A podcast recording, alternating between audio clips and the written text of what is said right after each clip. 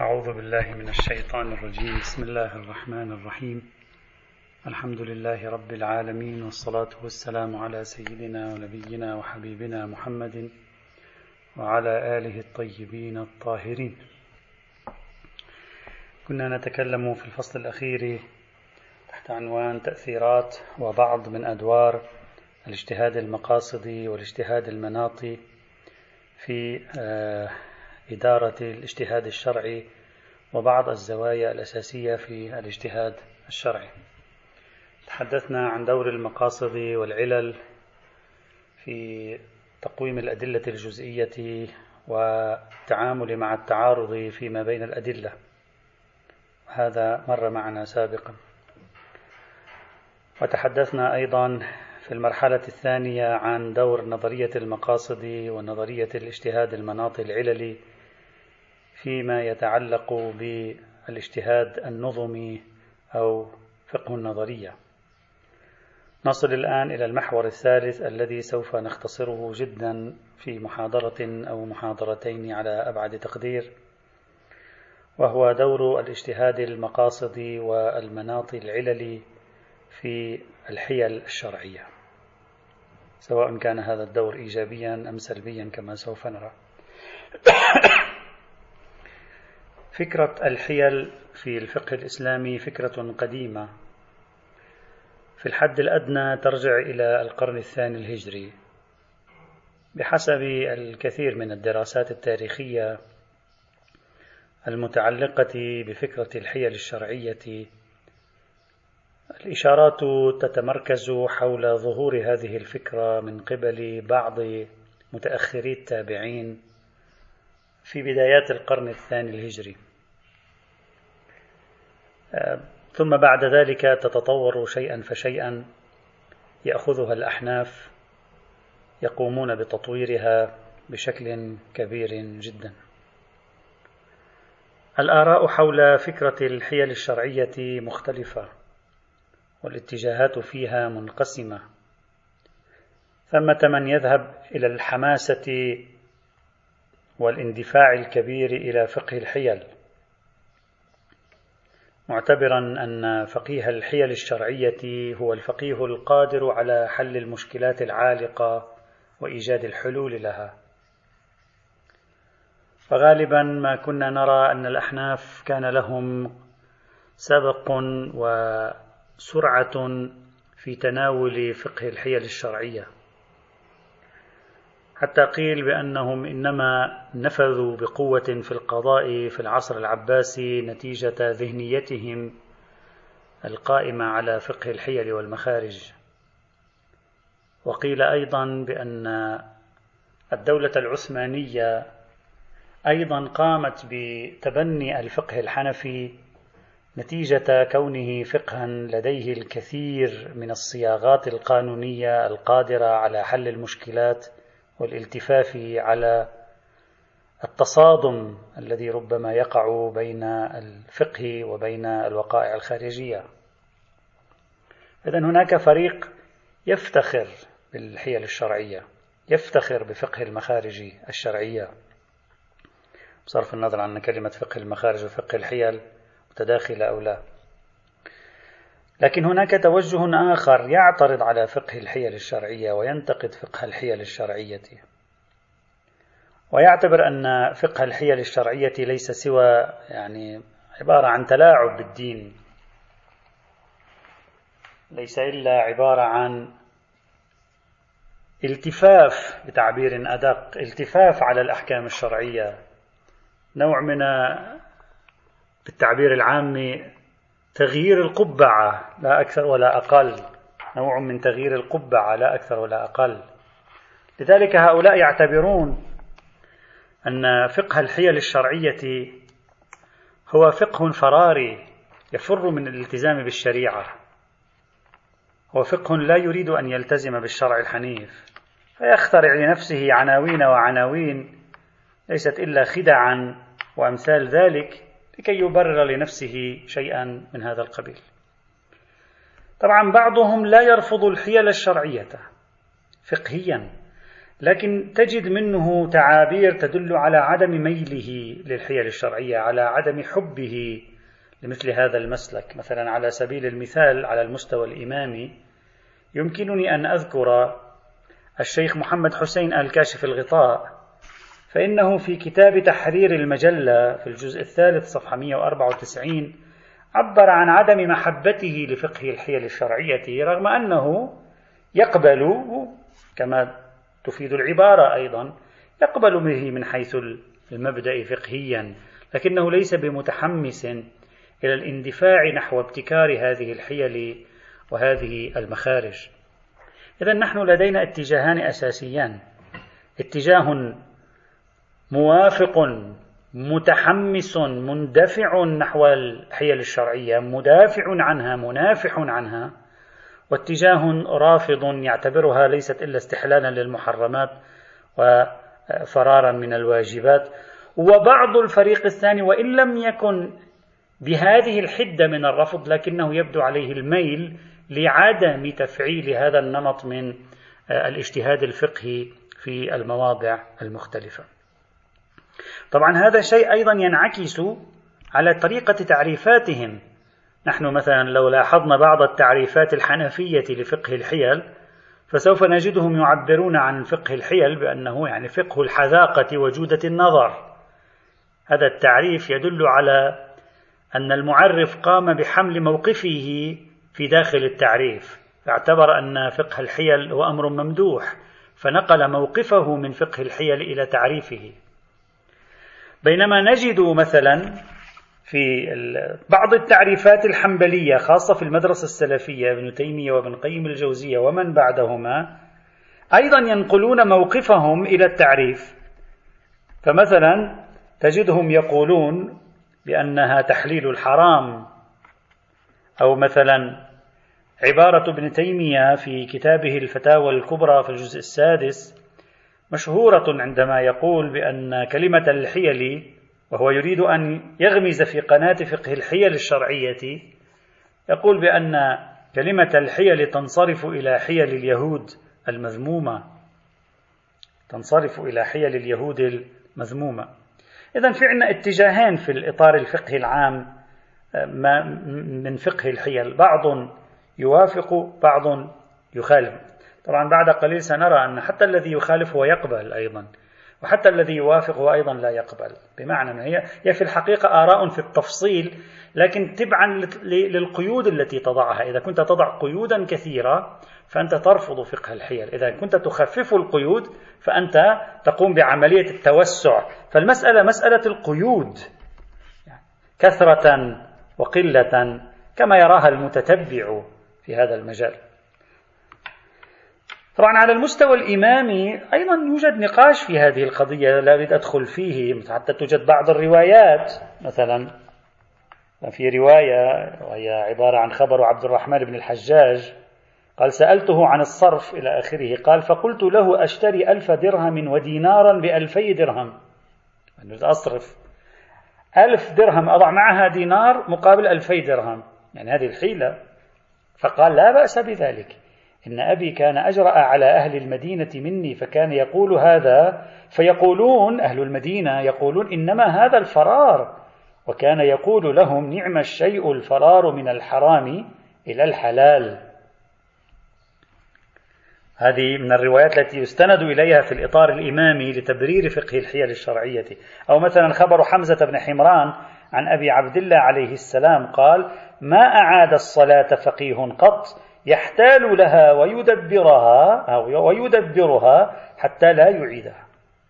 هذه كلها استدل بها على أنها من باب الحيل الشرعية. وتعرفون أن مسألة الحيل الشرعية لا ترتد فقط إلى نصوص في السنة وإنما ترتد أيضا إلى نصوص في القرآن الكريم فيما يتعلق مثلا بقصة إبراهيم عندما سئل من كسر الأصنام؟ قال بل فعله كبيرهم هذا فاسألوهم إن كانوا ينطقون.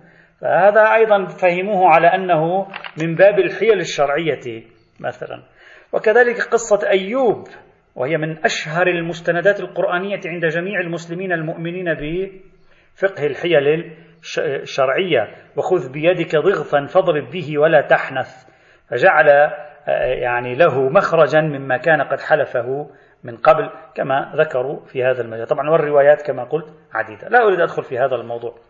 نظرا لاشتهار المذهب الحنفي بفقه الحيل الشرعية بعض علماء الإمامية المتأخرين وهو السيد مرتضى العسكري رحمة الله تعالى عليه كان يرى أن فقه الحيل وليد مدرسة الرأي أو على الأقل استغل من قبل مدرسة الرأي. فكان يربط بين ذهنية مدرسة الرأي وبين فقه الحيل ويقول بأن التفكير مدرسة الرأي هو الذي يوصل إلى هذا الحد من تنشيط فقه الحيل الشرعية. هو يقول في كتابه معالم المدرستين في الجزء الثاني يقول وأدى التمادي في الاعتماد على الرأي أن يشرع بعض المجتهدين بمدرسة الخلفاء باسم الحيل الشرعية أحكاما لا يوجد نظيرها في أي قانون على وجه الأرض ويندى لها جبين المرء خجلا. كذلك نجد مثلا في الوسط الإمام المتأخر الشيخ محمد جواد مغنية. نحن سابقا تكلمنا عن نقده لفقه الحيل. لكن لديه نص مثير جدا لا بأس أن أقرأه لكم وهو يتحدث عن حيل بني إسرائيل. يقول في كتابه التفسير الكاشف في الجزء الأول يقول ويذكرني هذا الدجل والاحتيال أي الدجل واحتيال بني إسرائيل. ويذكرني هذا الدجل والاحتيال بنفاق محترفي الدين والوطنية الذين يتلاعبون بالألفاظ ويشوهون الحقائق ليوقعوا بعض السذج في شباكهم. إلى أن يقول ومن الطريف أن بعض الشيوخ ألف كتابا خاصا في الحيل الشرعية حتى كأن الله طفل صغير تخفى عليه التمويهات ولا يعلم الصادقين من الكاذبين. هكذا يصور القضية. إلى أن يقول وإذا لم يمسخ الله هؤلاء قردة خاسئين في هذه الحياة كما فعل باليهود من قبل فسيحشرهم غدا على هيئة الكلاب والقردة والخنازير. إلى أن يقول وإذا لم يمسخ الكاذبون الآن في الظاهر فإنهم ممسوخون في الباطن. أيضا نجد مثلا الشيخ ناصر مكارم شيرازي والمجموعة المرافقة له في تأليف تفسير الأمثل أيضا يبدون اعتراضا ولو في الجملة على فكرة الحيل الشرعية. مثلا هكذا يقولون في الجزء الثاني من تفسير الأمثل ويحتمل أيضا أن الآية ناظرة إلى حال الأشخاص الذين يستغلون الأحكام الشرعية لتبرير مخالفاتهم ويتمسكون بالظواهر من أجل بعض الحيل الشرعية. فالقرآن يعتبر هذا العمل نوعا من الاستهزاء بآيات الله إلى أن يقول فعلى هذا لا ينبغي الإغماض عن روح الأحكام الإلهية لاحظوا أدخل فكرة الروح وقبلها ذكر فكرة الظاهر. هذه الفكرة المقاصدية في الحقيقة. عن روح الأحكام الإلهية والتمسك فقط بالظواهر الجامدة لها فلا ينبغي اتخاذ آيات الله ملعبة بيد هؤلاء فإنه يعتبر ذنبا عظيما ويترتب عليه عقوبة أليمة. إذا نحن نجد انقساما جذريا في المدارس الفقهية الإسلامية بين مؤيد ومعارض بالمعنى الذي قلناه لكلمة مؤيد ومعارضة. إماميا نجد موافقة على الحيل مبدئيا نجد موافقة. ولذلك كتبهم متوفر فيها مسالك الحيل والتخريجات وما شابه ذلك. لكن مع ذلك نجد مسارا أو توجها لدى بعض العلماء على الأقل لديه تحفظ من هذا التوجه نحو الحيل الشرعية. دون أن يقول كل حيلة ممنوعة بعض الحيل بالتأكيد مجمع عليها بين المسلمين لكن هذا النمط من التعامل مع قضية الحيل بدون قيود أو بقيود مخففة هذا يبدو مرفوضا. طبعا أنا أذكر أن آه، السيد آه، مصطفى محقق داماد حفظه الله تعالى آه، ينقل في محاضرة له سبق أن طلعت عليها يقول أن السيد مصطفى الخميني رحمه الله كان يقول أن بعض الناس يعني أو بعض لا أدري لا أذكر الآن طلاب العلوم الدينية أو المشايخ أو بعض الناس لا أذكر. كان من من من من فرط إعماله لهذه التحايلات الشرعية مثلا إذا أراد أن يخبر بخبر كاذب. خبر كاذب هو اخترعه. ف... فماذا يفعل؟ ويقول حصل الأمر الفلاني وكذب هذا. ما حصل الأمر الفلاني. فماذا يفعل؟ يقول أولا في البداية يجلس في بيته لوحده. ثم هو يقول هذا الأمر لوحده لا يخبر أحد. هو يقول مثلا زيد قام بالفعل الفلاني. هو قال طيب هو قال ألم يسمع نفسه؟ نعم سمع نفسه. فبعد أن يقول ويسمع نفسه يذهب يقول سمعت أن زيدا فعل كذا وكذا. هو سمع نفسه. يعني واحد يستذكر الشيخ مغنية هنا يقول هذا قليل في حقهم. ما, قاله الشيخ مغنية على أي حال. فمثل هذه موجودة لكن بعض العلماء تجد لديهم تحفظ من هذا الإفراط.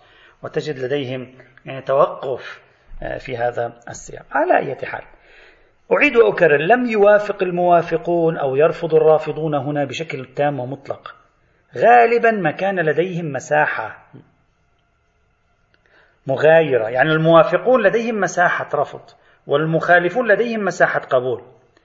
الرافضون لفقه الحيل لم يقولوا كل تخريج أو مخرج هو مرفوض بل اعتبروا أن الحالة الغالبة لفقه الحيل لم تراعي القواعد الضرورية التي تحمي هذا الفقه من التورط في مخالفة الشرع والعكس كذلك. لهذا نجد الكثير من الكلام عن أنواع الحيل وقسموا الحيل إلى الحيل المقبولة وحيل المرفوضة إلى آخره. طبعا نحن لا نريد أن ندخل الآن في فقه الحيل فقط هذه كانت مجرد مقدمة لكي نكون في هذا الفضاء وفي هذا الجو. وأشهر فقه الحيل كما تعرفون في عصرنا الحاضر هو فقه الحيل الشرعية الربوية عفوا. طيب نرجع إلى أصل بحثنا. لسنا بصدد البحث في فقه الحيل وأنواع فقه الحيل والاتجاهات والمدارس. هذا فيه كلام كثير جدا. نرجع إلى بحثنا الأصلي الذهنية المقاصدية والعللية وقضية الحيل. في تقديري يمكن للاجتهاد المقاصدي والمناطي أن يكون له دور وموقف من الحيل الشرعية ولو في الجملة. وهذا يعززه ما تحدثنا عنه سابقا في أكثر من مناسبة خاصة في الفصل الأول يعني العام الماضي عندما رأينا كيف أن جميع الذين لديهم نزعات مقاصدية سنة وشيعة يعني تقريبا كانوا يلتقون على التحفظ من فكرة الحيل على عدم الحماسة لفكرة الحيل. إذا تذكرون رأينا مثلا ابن تيمية رأينا الشاطبي رأينا ابن قيم الجوزية رأينا الشيخ شمس الدين رأينا فضل الله رأينا مغنية رأينا سهم الحسن الأمين وغير هؤلاء رأينا ابن عاشور وغير هؤلاء أيضا كان كانوا في الإجمال لما يتحدثون عن موضوع الحيل الشرعية يبدون نقدا. ليسوا متحمسين. الذهنية المقاصدية تلقائيا لا تتفاعل مع ذهنية الحيل الشرعية إلا بحيل الشرعية بالحد الأدنى وليس بالحد الأعلى. هكذا هذا مر معنا لا نريد أن نعيده. مرارا وتكرارا. رأينا أيضا الإمام الخميني في موضوع الحيل الربوية كيف تكلم عن هذا الأمر. لكن لكي أشرح تصوري الشخصي بخلاص باختصار شديد حول دور الذهنية المقاصدية والعللية والمناطية التي تحدثنا عنها سابقا وتأثير على موضوع فقه الحيل سعة وضيقا يمكن أن أشير إلى ما يلي. أولا الكشف عن الملاكات والأغراض اللي هي عبارة عن ثقافة المقاصديين والمناطيين. الكشف عن الملاكات والأغراض يساعد في توجيه المكلفين نحوها. يعزز ثقافة الوسائل والطرق في مقابل الغايات والمقاصد. وهذا يجعل دائما ذهنية المقاصديين والمناطيين اللي هي دائما تركز على المناطات التي خلف ظواهر النصوص آه، وخلف حرفيات النصوص تركز على الملاكات الغايات بحسب الوعي العقلائي أو بحسب التعليلات النصية. هذه الذهنية تجعل الإنسان دائما يركز على أن المعيار هو ما وراء العناوين الموجودة في النص. لذلك لا يجعل العناوين أساسا حتى تأتي قاعدة تبعية الأحكام للأسماء وتفعل فعلها. أقول وربما والعلم عند الله ربما نصوص العلل الشرعية يعني الروايات الواردة في علل الشرائع أو الآيات أيضا الواردة كأنها كانت تريد أن تدفعنا نحو ذلك. يعني عندما كانت توجهنا نحو مئات الموارد التي تبين لنا فيها الملاكات والأغراض والعلل كأنما كانت تريد أن تقول لنا انتبهوا هذه الأشياء مربوطة بتلك الأشياء. إذا تلك الأشياء أنتم تلاعبتم هنا ونقض الغرض هذا باطل. لماذا يوجهني للغرض؟ لماذا يوقع هذا الربط؟ ربما أقول ربما أحد الأسباب هو ذلك. هذا أولا. ثانيا الحيل الشرعية إذا كانت تنقض المقصد أو الغاية من وراء التشريع. فضلا عما لو كانت تنقض المناط. من وجهة النظر المقاصدية المناطية مرفوضة. لماذا؟ طبعا هذا الكلام كله مبني على صحة المنهج المقاصد والمناطها نعطي نتائج الآن. لماذا؟ وأرجو التأمل. لأن المفروض أن الحكم معلول لغايته ومقصده.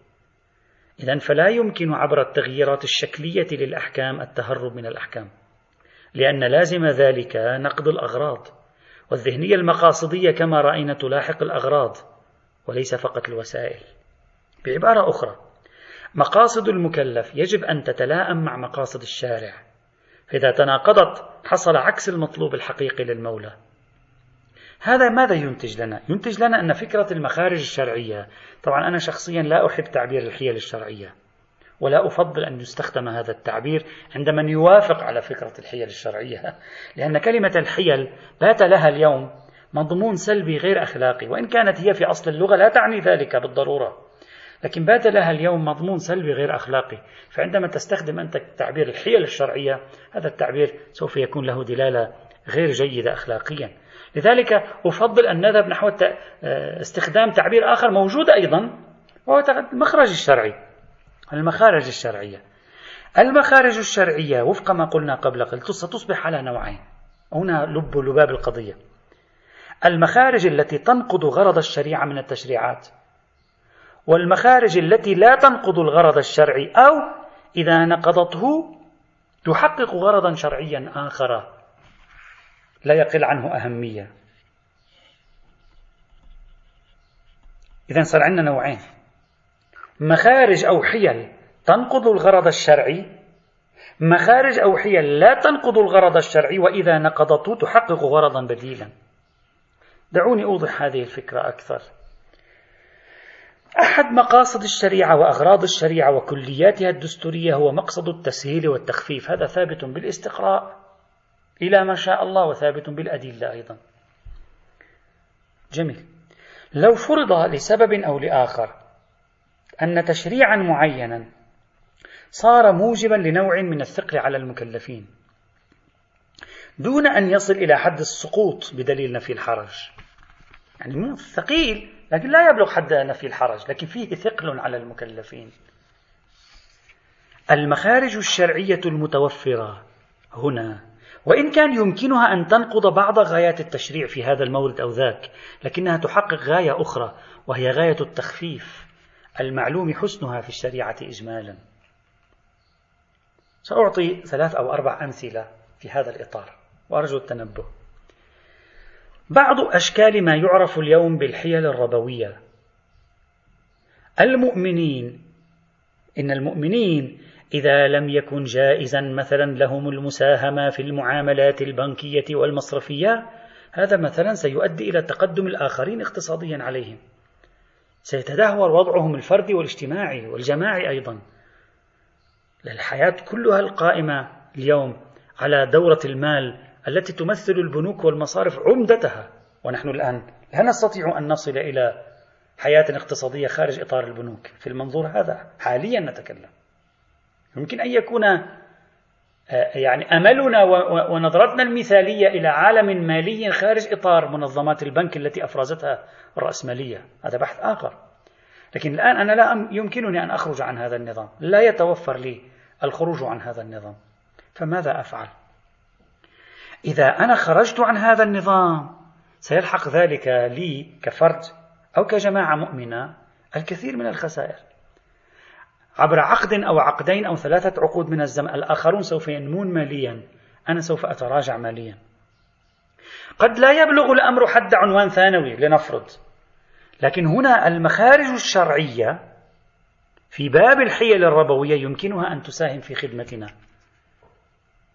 هنا نقض فلسفة الربا جاء في مقابل تحقيق مقصد آخر. لم يأتي عبثا. وهو مقصد التخفيف على المؤمنين أو مقصد إنقاذ وضعهم الاقتصادي أو مقصد تحقيق قوتهم المالية بوصفهم أفرادا أو جماعات. هنا يمكن القبول بالحيل الربوية التي لا تجهد فلسفة تحريم الربا بلا مقابل. هي أجهدتها أجهضتها هنا لكن ليس بلا مقابل سواء في الربا القرضي أم في الربا البيعي. هنا دعوني أستعين بفكرة الإمام الخميني في موضوع الحيل الربوية بالخصوص لكي أجري فيها تعديلا. أوافق عليها لكنني أجري فيها تعديلا. الإمام الخميني ماذا قال؟ كما ذكرنا ذلك مرارا. قال إذا كان وضع عود الثقاب قشة كبريت وضع عود الثقاب إضافته إلى أحد العوضين يرفع إشكالية الربا البيع من البين كما قرأنا قبل قليل في الرواية. إذا كان هكذا. لماذا أعلنت الحرب؟ فأذنوا بحرب من الله ورسوله. لماذا أعلن القرآن الحرب على الرافضين لترك الربا؟ كان بالإمكان تقديم هذه الحيلة لهم بدل إعلان حرب. وينتهي الأمر. هذا الكلام من الإمام الخميني مهم جدا وصحيح. ونحن نقبل به. عود الثقاب الذي يضاف إلى أحد العوضين ليرفع إشكالية الربا البيع من البين. هذا مرفوض عندما يجهض فلسفة تحريم الربا بلا مقابل.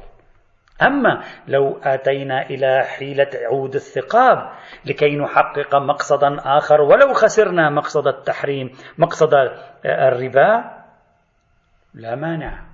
الآن سأبين لماذا لا مانع. يعني التخريج الصناعي لماذا لا مانع؟ إذا أعود عود الثقاب الذي يضاف إلى أحد العوضين ليرفع مشكلة الربا البيعي هذا يصبح مفهوما إذا كانت الغاية من وراء هذه العملية تحقيق مقصد شرعي أما لو لم يكن الأمر سوى هدر للمقصد الشرعي للمولى من وراء تحريم الربا فكلام الإمام الخميني يكون صحيحا لماذا؟ لماذا؟ لأن هذه الآلية هذا المخرج الشرعي له دليل. المخرج الشرعي مشمول لإطلاق دليل معين. مشمول لإطلاق دليل معين.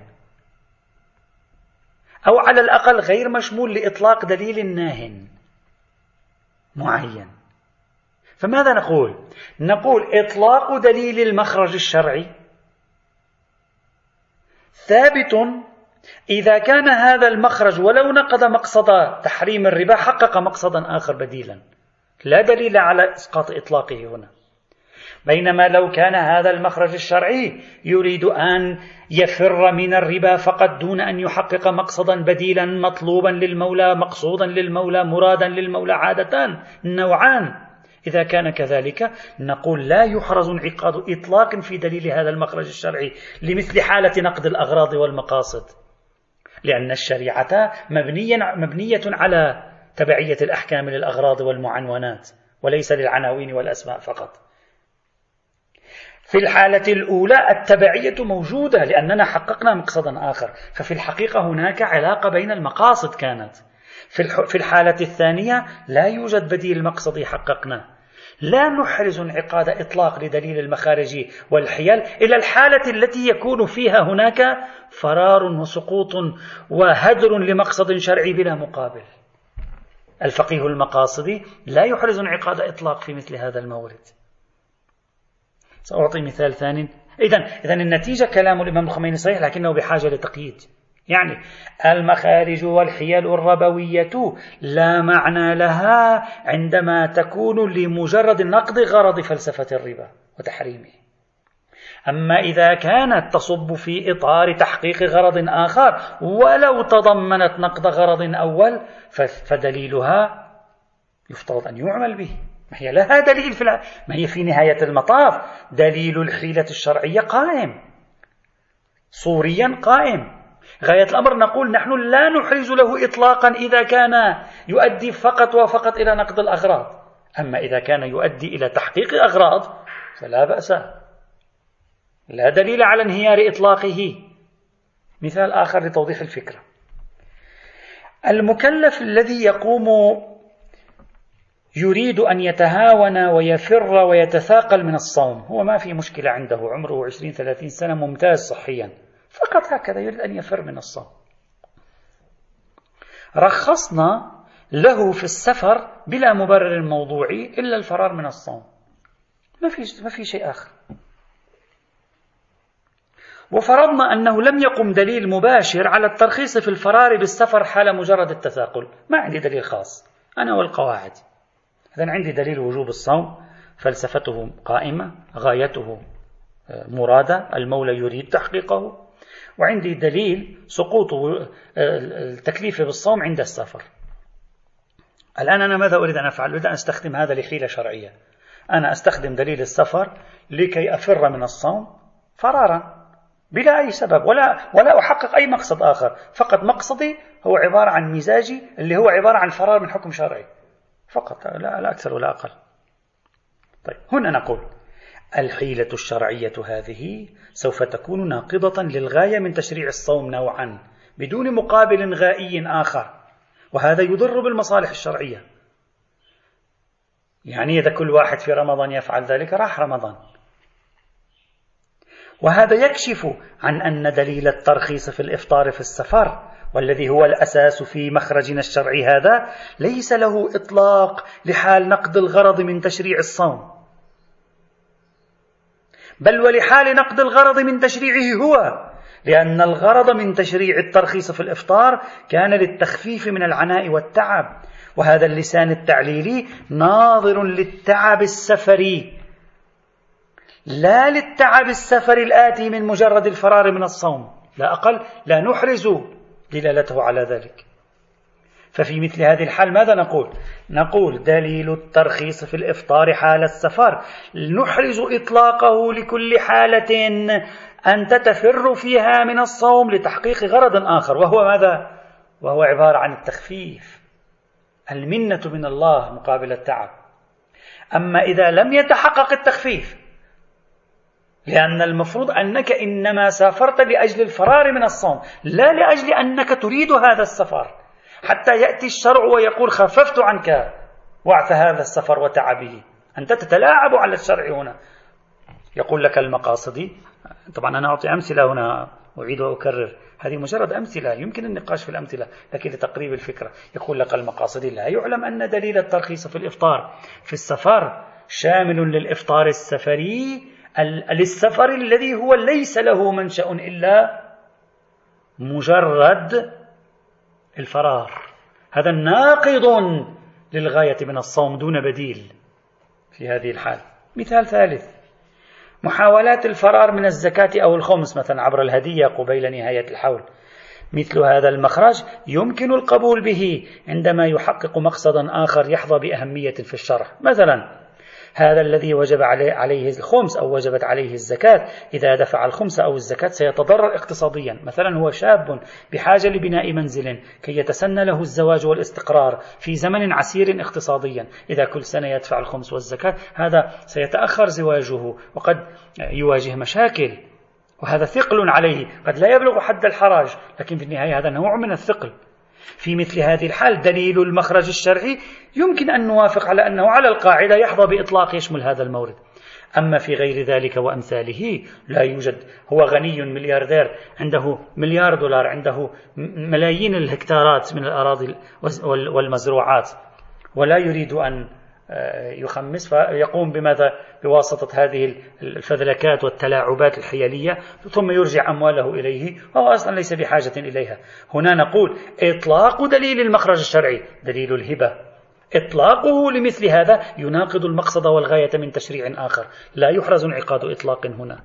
نشك في انعقاد إطلاق ولا نثق بانعقاد إطلاق نأخذ بالقدر المتيقن منه. فنقول دليل الهبة والهدية يترك أثره الوضعي هنا إذا لم يؤدي إلى نقد غرض. وفي هذا المورد يؤدي إلى نقد غرض دون بديل وفي ذاك المورد يؤدي إلى نقد غرض لكن مع بديل. فنتمسك بالإطلاق في الحالة الثانية دون الحالة الأولى.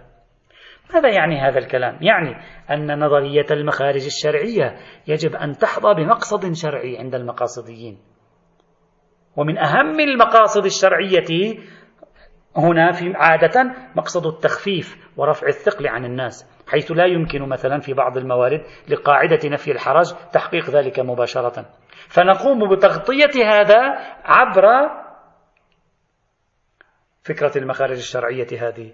وقد بحثنا سابقا قاعدة تبعية الأحكام للأسماء والعناوين وقلنا هي من أهم القواعد التي خلقت مشكلة عظيمة في المقام. في حين توجد إلى جانبها قاعدة أيضا تكلمنا عنها سابقا وهي قاعدة تبعية الأحكام للمعنونات والغايات.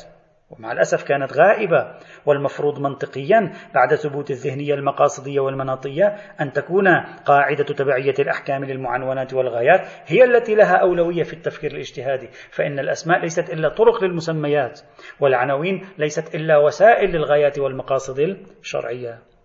القاسم المشترك بين مجموع ما قلنا هو إن دليل المخرج الشرعي أو دليل الحيلة الشرعية لا إطلاق له أو لا يحرز له إطلاق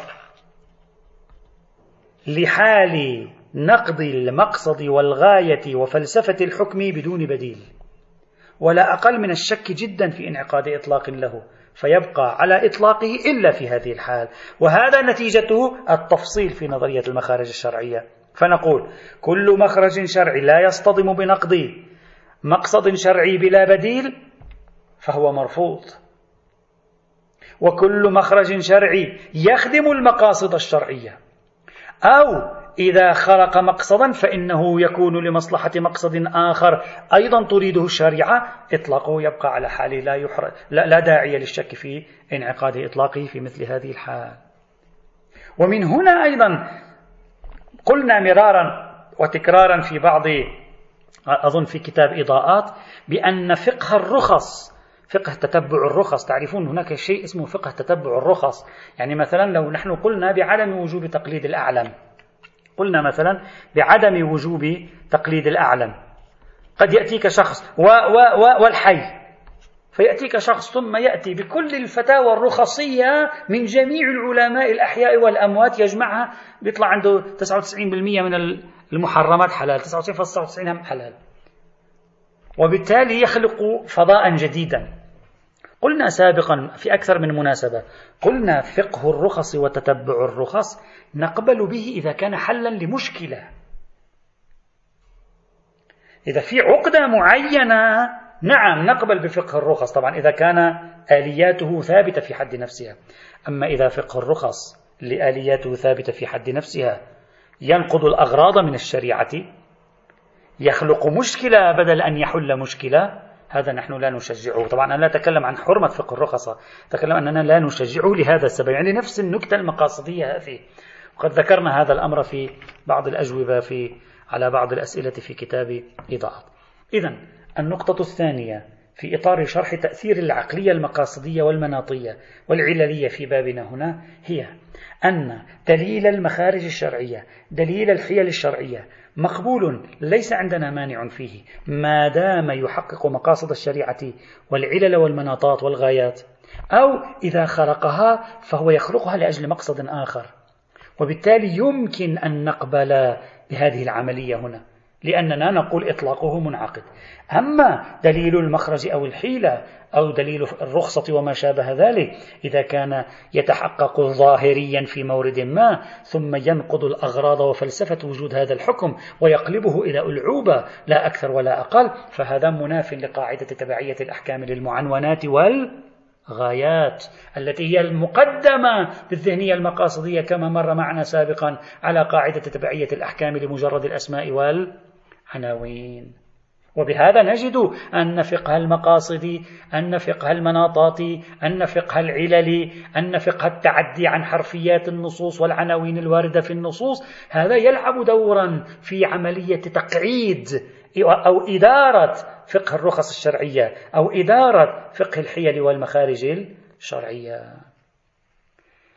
يأتي الباقي غدا إن شاء الله تعالى لننتقل إلى المحور الأخير وهو قاعدة التعبد والتعقل في الدين. والحمد لله رب العالمين.